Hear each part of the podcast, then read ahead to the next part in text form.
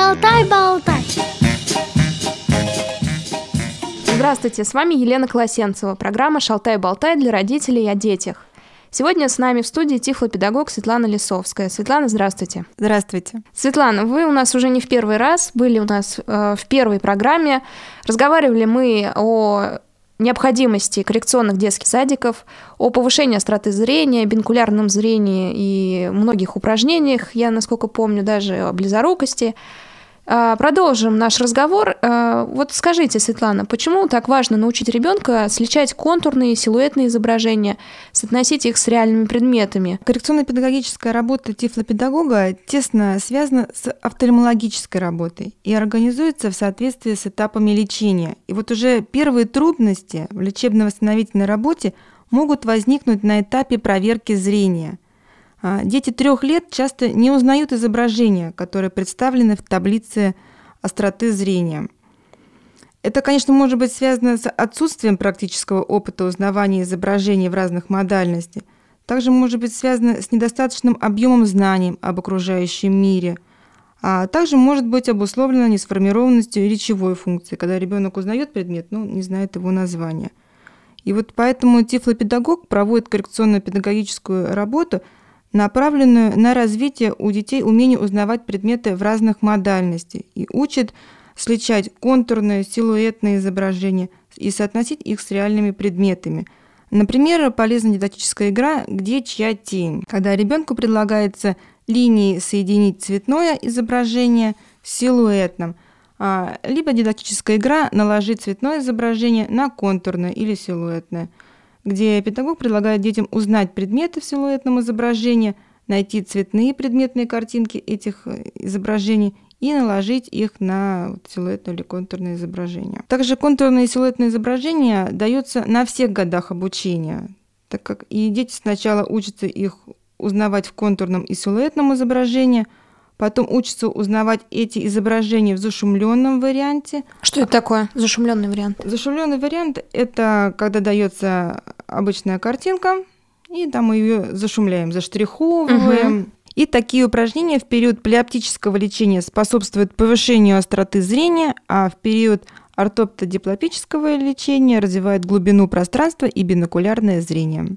То есть необходимы такие упражнения, я так поняла. Их же можно тоже проводить дома? Да, можно, конечно. Самим рисовать, допустим, силуэт обводить и рисовать, да? Да, да.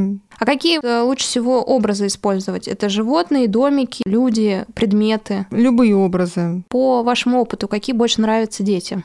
Например, вчера, да, у меня сейчас проходит тема птица, и я взяла листок бумаги, трафарет, где вот э, можно обводить разные силуэтные изображения птиц. Детки у меня сели, и говорю, закроем все глазки. Дети закрывают. И в это время я обвожу по трафарету. Глазки открываем, смотрим, какая птичка к нам прилетела. И таким образом мы вот пять птичек нарисовали. Дала эту картинку ребенку, попросила его раскрасить только тех птичек, которые летят направо. Угу. Тем самым мы вот закрепляем понятие право-лево. Детки... То есть они головой повернуты направо? Да, да, угу. да, изображение угу. было угу. птичек. Они их узнали, где вот, где, который летит направо, раскрасили всех этих птичек. Раскрасили они, естественно, нереальными цветами. Здесь также мы отработали понятие реальный цвет, и дети потом мне рассказали, какого цвета ну, должны быть эти птицы. Потому что там чайка белая, да, а они ее там зеленым раскрасили. Угу. Светлана, а какие упражнения нацелены на развитие осязания? Это же достаточно важно для детей с нарушением зрения. Многие дети с нарушением зрения имеют низкий уровень осязательной чувствительности и моторики пальцев и кистей рук. Происходит это потому, что дети с частичной потерей зрения полностью полагаются на визуальную ориентировку и не осознают роли осязания как средства замещения недостаточности зрительной информации. И вот вследствие малой двигательной активности мышцы рук детей с нарушением зрения, особенно вот у тотально слепых, оказываются вялыми или слишком напряженными. И все это сдерживает развитие чувствительности и моторики рук и отрицательно сказывается уже вот на формировании предметно-практической деятельности детей. Вот. В своей работе я использую познавательно-продуктивный метод проведения коррекционных занятий – основная цель которого – это воздействие на познавательное развитие ребенка через внедрение его в ту или иную деятельность. И поэтому вот задача развития мелкой моторики а, проходит на каждом занятии. Это первое занятие тифлопедагога посвящает э, знакомству детей со строением рук, с названием пальцем и функциональным назначением. Учит выполнять различные действия всей рукой или каждым пальцем в отдельности. И вот, используя продуктивную деятельность, решая эту задачу, можно предложить ребенку провести серию занятий по рисованию пальчиком. Когда педагог просит помочь, например, гусеничке доползти до цветочка и стать бабочкой, и каждым пальчиком от левой или правой руки ребенок проползает по дорожке большим, указательным, средним, безымянным или мизинчиком. И такие упражнения на первоначальном этапе помогают не только в интересной форме запомнить название пальцев рук, но также и направлены на развитие координации движений кистей и пальцев рук, а также развивают прослеживающую функцию глаз, стимулируя зрительные, вот, анализаторы зрительные функции. А после того, как тифлопедагог познакомил детей с названием каждого пальчика, он уже предлагает играть. Он рассказывает о том, что не только глазки могут узнавать предметы окружающего мира, но и ручки тоже. И с этого периода вот, в коррекционную работу вводятся игры по типу «Чудесный мешочек», и дети в мешочке, в коробке с песком, в специальном ящике уже ищут заданный предмет. И эти задания проходят с выключением зрительного анализатора и стимулируют тактильный анализатор. В первых занятиях таких необходимо быть очень внимательными и предлагать эту игру по желанию, так как некоторые дети с нарушением зрения при отсутствии зрительного подкрепления могут отказываться от игры – и в этом случае первые задания такого типа могут быть с использованием песка, потому что песок знаком ребенку с детства и не вызывает никакого дискомфорта. И он с удовольствием найдет что-то в песке. А вот уже проводя упражнения с помощью чудесной коробки, тифлопедагог может видеть способы обследования предмета, как ребенок обследует предмет, и словесно направлять или описывать действия рук ребенка. Вот. Детки учатся сначала различать объемные предметы с помощью вот рук. Это игрушки, овощи и фрукты в зависимости от темы. А потом уже находить и узнавать деревянные трафареты по различным лексическим темам. Хочу заметить, что узнавать деревянные трафареты им нравится больше.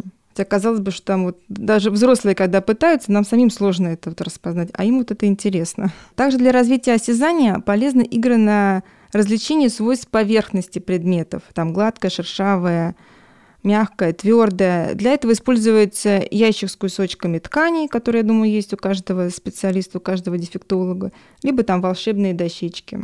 Также детям нравятся игры на развитие способности к восприятию температурных различий. Вообще такие игры с водой, uh-huh.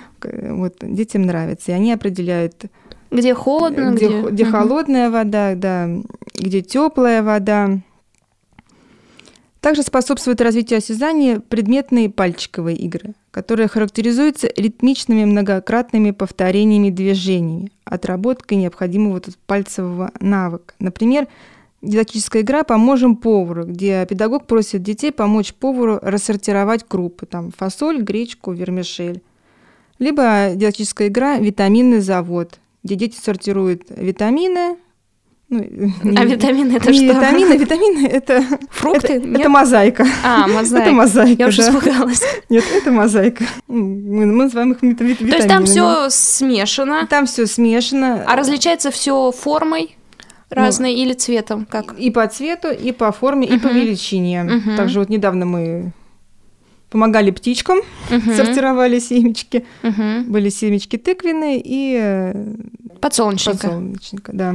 Надо было разделить на разные кучки. Да. Помочь птичкам. Помочь, да. Покормить нужно было большую птичку и покормить маленькую птичку. Понятно. Так, а крупы, семечки, а, какие-то предметы, которые можно как хочешь называть, там, чтобы было интересно, витаминами, там еще чем-то.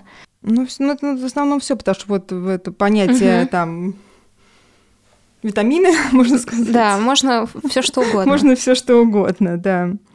Светлана, но э, я так понимаю, что это все-таки не те пальчиковые игры, э, которые вы используете. Расскажите вот об этом упражнении, которое так и называется пальчиковые игры.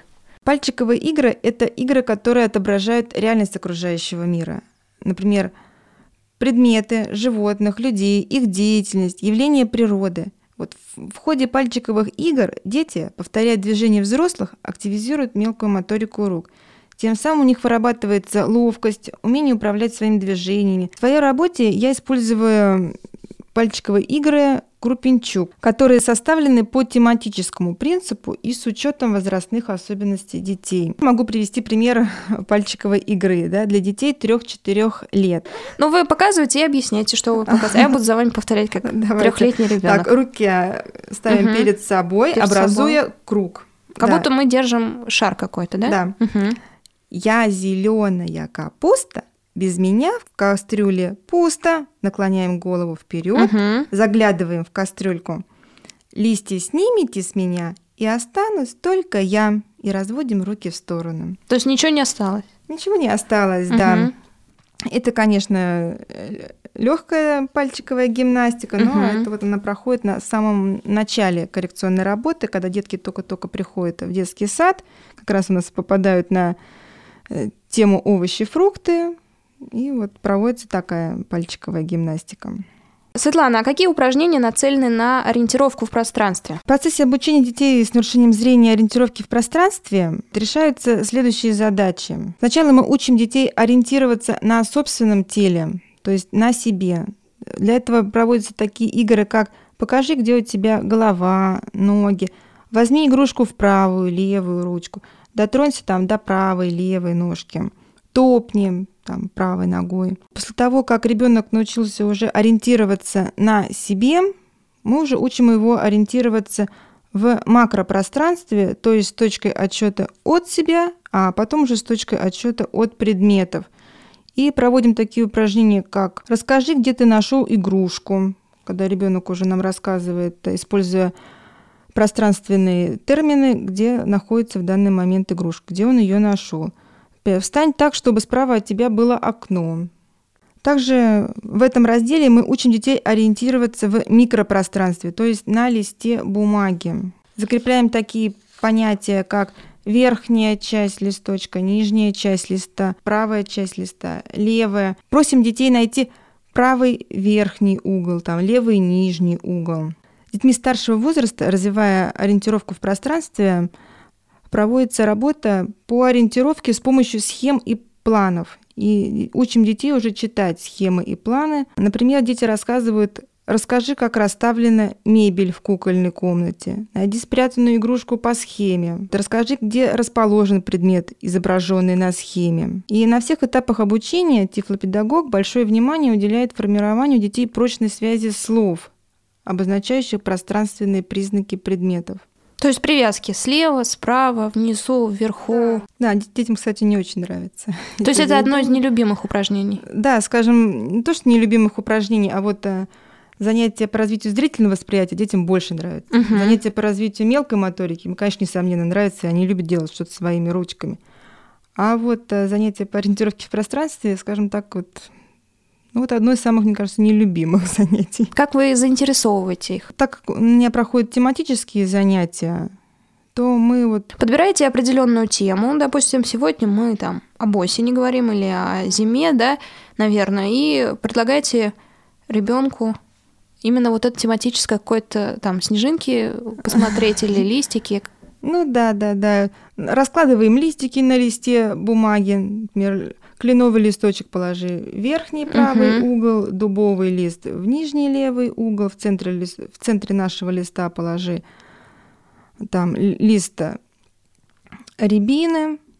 Также мы потом прячем эти листочки, спрячь листочек под стул, положи в шкаф, на стол, там, за мячик, справа от мячика, справа в старшем возрасте уже положи там этот листочек справа там от товарища. Понятно, а, да. Детей вызывают затруднения эти задания, поэтому у них Ну, конечно, никому не, не нравится, когда что-то не получается. да. В эфире радио ВОЗ. Воспитание, образование, спорт. Шалтай-болтай. Дорогие слушатели, напомню, что у нас сейчас программа «Шалтай-болтай» в эфире «Радио ВОЗ», создана для родителей о детях, и с нами в студии тифлопедагог Светлана Лисовская. Светлана только что рассказала нам об упражнениях, которые нацелены на ориентировку в пространстве. Светлана, а какие вот занятия есть по социально-бытовой ориентировке, если да, вообще существует? Педагог также проводит занятия по социально-бытовой ориентировке, в которых он знакомит детей с предметами ближайшего окружения, там мебель, посуда, одежда, учит выполнять с ними определенные действия, правильно, то есть в соответствии с назначением, пользоваться ими. Тем самым формирует и расширяет предметные представления детей. А, это происходит в специально организованных дидактических или сюжетно-ролевых играх, на экскурсиях, в беседах. Эти занятия я стараюсь организовать таким образом, чтобы детям было интересно, и они тянулись к получению новых знаний. Например, если это занятие по теме «Ранняя весна», то на занятии я показываю детям веточку вербы, мы ее вот э, нюхаем, трогаем, делаем почки из ваты, то есть имитируем веточку вербы. А с помощью пипетки и воды мы имитируем капель. А, например, в теме овощи и фрукты мы рассматриваем натуральные овощи и фрукты, определяем их на вкус, разрезаем их на части, тем самым закрепляя понятие часть, целое. Также смотрим, какого цвета овощ или фрукт внутри.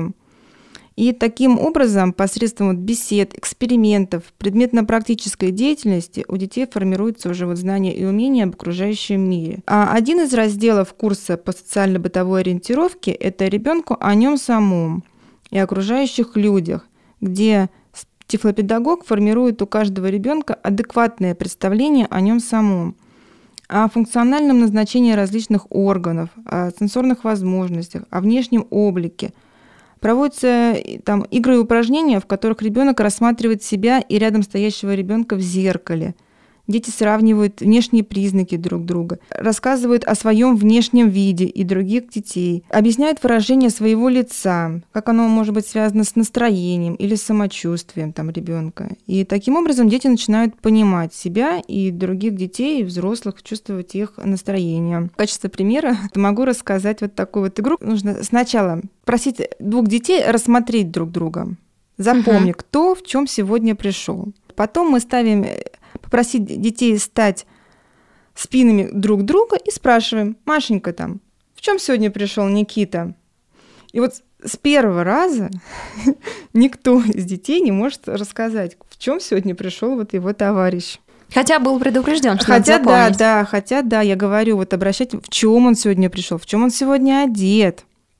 И вот я уже проводила эту игру вот в разных возрастных группах никто с, самого, с первого раза не может запомнить. А когда вот не может, потом их а ну, разворачивать, да, еще раз смотрим. Да, еще раз посмотрите, обратите внимание, угу. кто в чем сегодня пришел, кто сегодня в чем одет. Потом можно попросить детей там всех от, отвернуться, либо встать в круг, закрыть глазки и спросить, в чем сегодня я одета.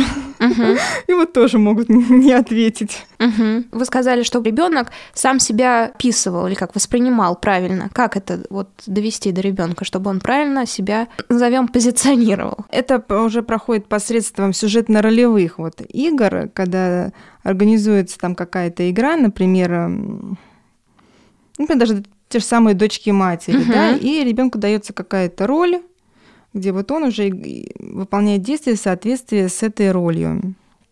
Вот, и таким образом он, побывав в роли там мамы, в роли ребенка, уже вот э, понимает, что какая роль ему ближе. Да, ну никакая ему, можно сказать, роль ближе. Учится действовать в соответствии с этой ролью, учится, учится выполнять какие-то вот действия в соответствии с этой ролью. Хорошо. А вот э, считается, что в работе с детьми с нарушением зрения надо использовать максимально яркие предметы. Вот я даже слышала, что иногда используют фонарик. Ну, вот вообще, вообще могу сказать, что если вот у маленького незрячего ребенка есть цвета или светоощущение, какое-то либо остаточное зрение, то его нужно учить фиксировать, либо задерживать взгляд на источники света. А для этого можно использовать вот электрические фонарики, о которых вот вы спрашивали, либо настольную лампу там без абажура, включая и выключая ее. Это с маленькими вот совсем детьми до года вот. Просто кто, кто говорили вот... Угу. А, говорили 3-4 где-то. Да, да. Угу. Теперь вот мы переходим на возраст уже младенчества. И когда вы уже заметите, что ребенок реагирует на вспышки света по движениям его глаз, то можно вот использовать в качестве зрительных стимулов очень яркие и простые по форме игрушки и предметы. А, также я могу вот порекомендовать членам семьи, вот там родителям, да, особенно маме, носить дома яркую одежду, какие-то яркие, хорошо различимые украшения, там бусы, серьги, кулоны, наручные часы, там. Это маме э, носить такие предметы? Ну, ну кто, кто вот... Ну, или родителям. Да, да, угу. кто вот в данный момент находится с ребенком, чтобы ребенок вот смог... Э, ребенок будет замечать эти предметы. Часто очень они тянутся именно к этим предметам, да, которые он, большие, он яркие. Тя, он будет тянуться к этим предметам, да. Вот. Да, с одной стороны, это поможет ребенку вот узнавать близких, а с другой вот станет хорошим стимулом для развития у него способности вот к зрительному выделению окружающих вот объектов либо предметов. А, Светлана, а работали вы когда-нибудь с исключительно слепыми детками? Просто я поняла, что с нарушениями зрения, но с слепыми э, не работали. Ну вот, силу моего, можно сказать, немноголетнего опыта работы с детьми с нарушением зрения, в моей практике был только вот один случай. Угу. Расскажите, Работа с ребенком, да, у которого было остаточное зрение, но он ко мне попал уже в подготовительной группе. Все навыки самообслуживания у него к тому времени были уже сформированы. И моя задача стояла только только сформировать у него вот навыки общения со сверстниками, вот чем я вот в основном и занималась. Конечно, было вот э, тяжело внедрить его вот в группу сверстников, так как он, он пришел к нам, и он сразу потянулся к детям.